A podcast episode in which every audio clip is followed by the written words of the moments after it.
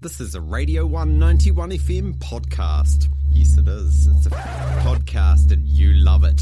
We've now got Dr. Rebecca Stringer with a critical take on the Barbie film. To our listeners out there, if you have not yet seen the Barbie film and are planning on watching it, I advise to listen with caution as there are a few spoilers ahead. Hi, Rebecca, how are you? I'm well, thank you. How are you? Thanks for having me. No worries, I'm great as well, thanks.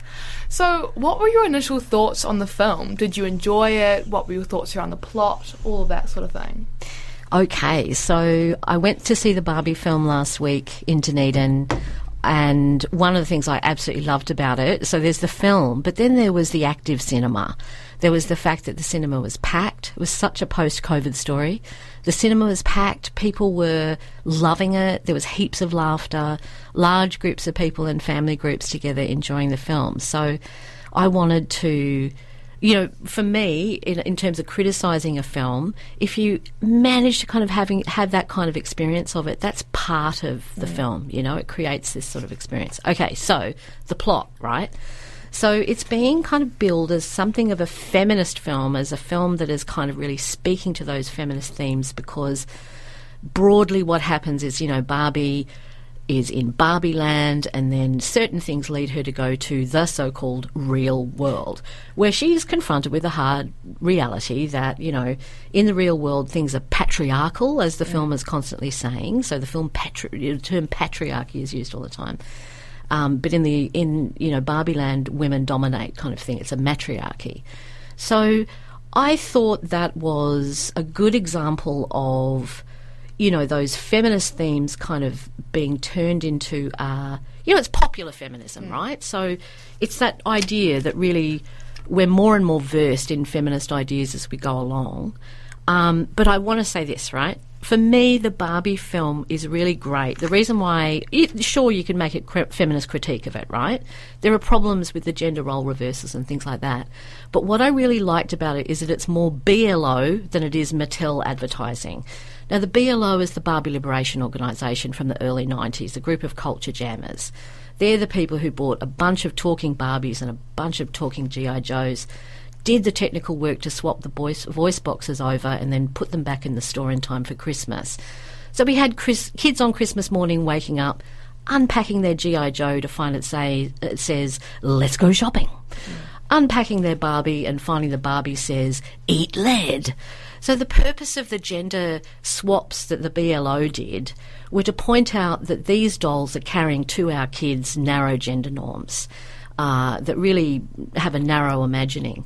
So for me, the Barbie film succeeds because it carries the spirit of the BLO, you know, the Barbie Liberation Organisation, rather than simply reading like a Mattel advertisement. Mm. I've said enough. Let's move on to the next question. Sorry, I had no, a lot to say great there. Great take, great take. Um, for those that haven't seen the movie, oh, for those that have seen the movie, sorry, you'll be aware that Mattel, the company that produces the Barbie and Ken dolls, paints themselves in quite a positive light in the film. Do you think that this may take away from viewers like their criticalness of the company in regards to its mass production and massive carbon footprint? Yeah, so this is the thing, isn't it? Mattel in the film. So mm. it's not like with the Lego film where we don't really see the makers of Lego. Mm um, it's a little bit. There are references, by the way, in Barbie to the story of Pinocchio, the whole thing of her meeting her maker. So there's an older story, set of stories about toys that are kind of mobilised here. But in terms of how Mattel is depicted, they're, they're depicted as this kind of male dominated, greedy corporation. Mm. But that's sort of sent off in a kind of a light way. And we're not led to think seriously about what that means. And so for me, in relation to the Barbie film, um, it's really important to understand that in the real world, uh, unlike how the real world's depicted in the film, in the real world, Barbie is non biodegradable plastic. So it's polyethylene plastic, the kind of plastic you can break down, but you cannot, um, uh, sorry, that you can remold, but it's not going to break down. Um, it's disastrous for land and marine environments. And standing in the warehouse in South Dunedin the other day and looking at the tsunami of pink Barbie stuff that they've put in the store to mm. match the film was actually really disconcerting. So Mattel is depicted as this kind of greedy, male dominated company, but not as sponsoring environmental ha- hazard and not as sponsoring really poor labour relations. So, as a multinational, you know, Mattel has been sourcing the cheapest labour it can find in southern and eastern Asia to make these Barbies. It's been doing that for decades. There's a huge controversy, about it in the 90s. More recently, there have been some reports about the factory that Barbies are made in, um, talking about you know really poor labour conditions. So so people living at work, so it's indentured labour. Their movements throughout the day are very tightly controlled. They are severely underpaid.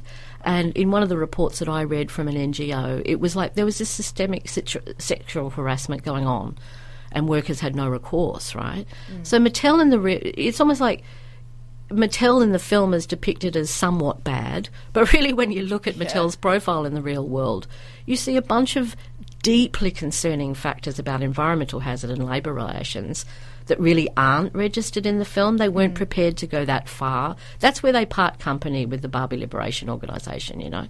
Yeah, absolutely.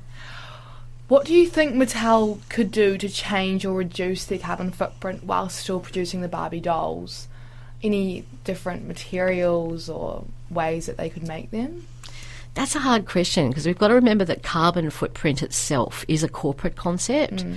Um, I, I gather British Petroleum it designed that concept to kind of because, of course, in our time, British com- Petroleum are the perpetrator, right? So they are very concerned to hand co- you know questions around the environment onto others and to say, hey, you might criticise BP, but what about your carbon footprint? So the concept of carbon footprint was created for that. So let's be aware that in this space, we're often using concepts that corporates corporates are desperate to look good in this context, and it's very hard for them to, because everything they do is kind of skewed toward that environmental hazard. So I would say um, the the other thing is greenwashing, right? So if you go on to Google and say, "Is Barbie biodegradable?" Right, um, you're going to get your pink sparkles that that you know Google are putting on for the Barbie film right now.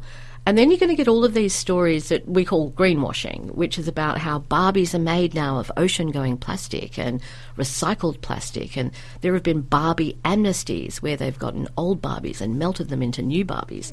So they're trying, right? They're at least trying to appear as though they understand what's happening with the planet. Um, I would say none of those measures are enough. And also, part of what we need to do here is rethink the place of plastic in childhood. Um, kids seem to be drowning in plastic toys, okay? So, don't mean to have a controversial statement there, but certainly one thing I noticed as a mum was that you're just forever invited to purchase plastic for your child. And there's almost a sense in which you're not taking proper care of them if you're not doing that. So I'm not sure Mattel belong in the future. You know, plastic toys belong in the future. And you know, there's Greta Gerwig who made the film. Um, what a brilliant director! And then there's Greta Thunberg, right? So how is she imagine reimagining childhood for this age? I would I would ask Greta, you know, Greta Thunberg about Barbie and her future. That she would be the authoritative source for me. Yeah, absolutely. Little switch tack here, but what are your opinions on the anti men discourse surrounding the film? Oh, the anti men discourse. So the idea that Barbie is a film that kind of hates on men. Yeah. Yeah. So it's sort of interesting because one of the problems with popular feminism, so feminism that isn't really, hasn't kind of done that work of engaging with feminist philosophy that's been, you know, generated over, over many decades, um, and there is a, a kind of a lack of sophistication to popular femi- popular feminism, and sometimes I find that it actually does operate as reverse sexism. Uh, and that's one of the problems with popular feminism, with not sitting down with the books and reading the books women have written around feminism, is that it, the gender reversal just says, oh, well, instead of women being the ones who are seen as problematic, let's make it men for a while and let's kind of ridicule them. And so that gender reversal thing is pre feminist. And while I don't think Ben Shapiro was justified in in, you know, burning Barbies and then inciting others to. Um, I do. I would want to say that with popular feminism, we get a kind of reverse sexism that is, you know, kind of boring and doesn't take us anywhere. Um, which, as I say, though, I'm not saying that Ben Shapiro was right. I think that was obviously a bit of a stunt, uh, some sort of funny tantrum there. Yeah. And finally, do you think there have been any themes or messages that people may have missed from the film that are a good takeaway for people to take into their day to day lives? Oh, what a lovely question! Because you know, the feminist high point of the film, of course, America Ferrera steals the show, right? No spoilers there, but really, my feeling was that she stole the show, and there was that speech that she makes, right? So there's this magnificent speech from her that really is the place in the film where we're f- we're seeing feminist themes come out, a kind of feminist critique of the difficult everyday of the working mum, um, and so. I've noticed that that speech is available online. You know, do you want to read her speech in full? And so people are obviously wanting to do that. I wanted to afterwards. I thought, wow, I wish I could read that. And so uh, I feel like, yeah, that was the high point. And do go online. If you're not going to see the film, do look the speech up and have a read.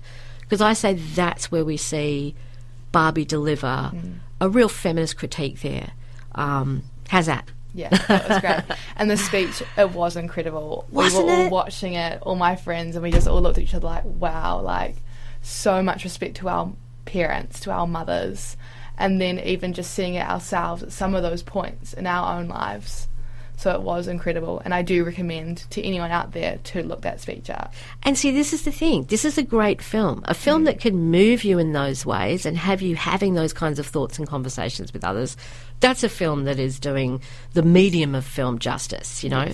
And so this is where, you know, the Barbie film, definitely go see it. It's awesome. Of course, we can make critiques. Yes. Uh, but it's, it's all kinds of awesome. That was a fucking Radio 1 podcast, mate. There's heaps more at r1.co.nz.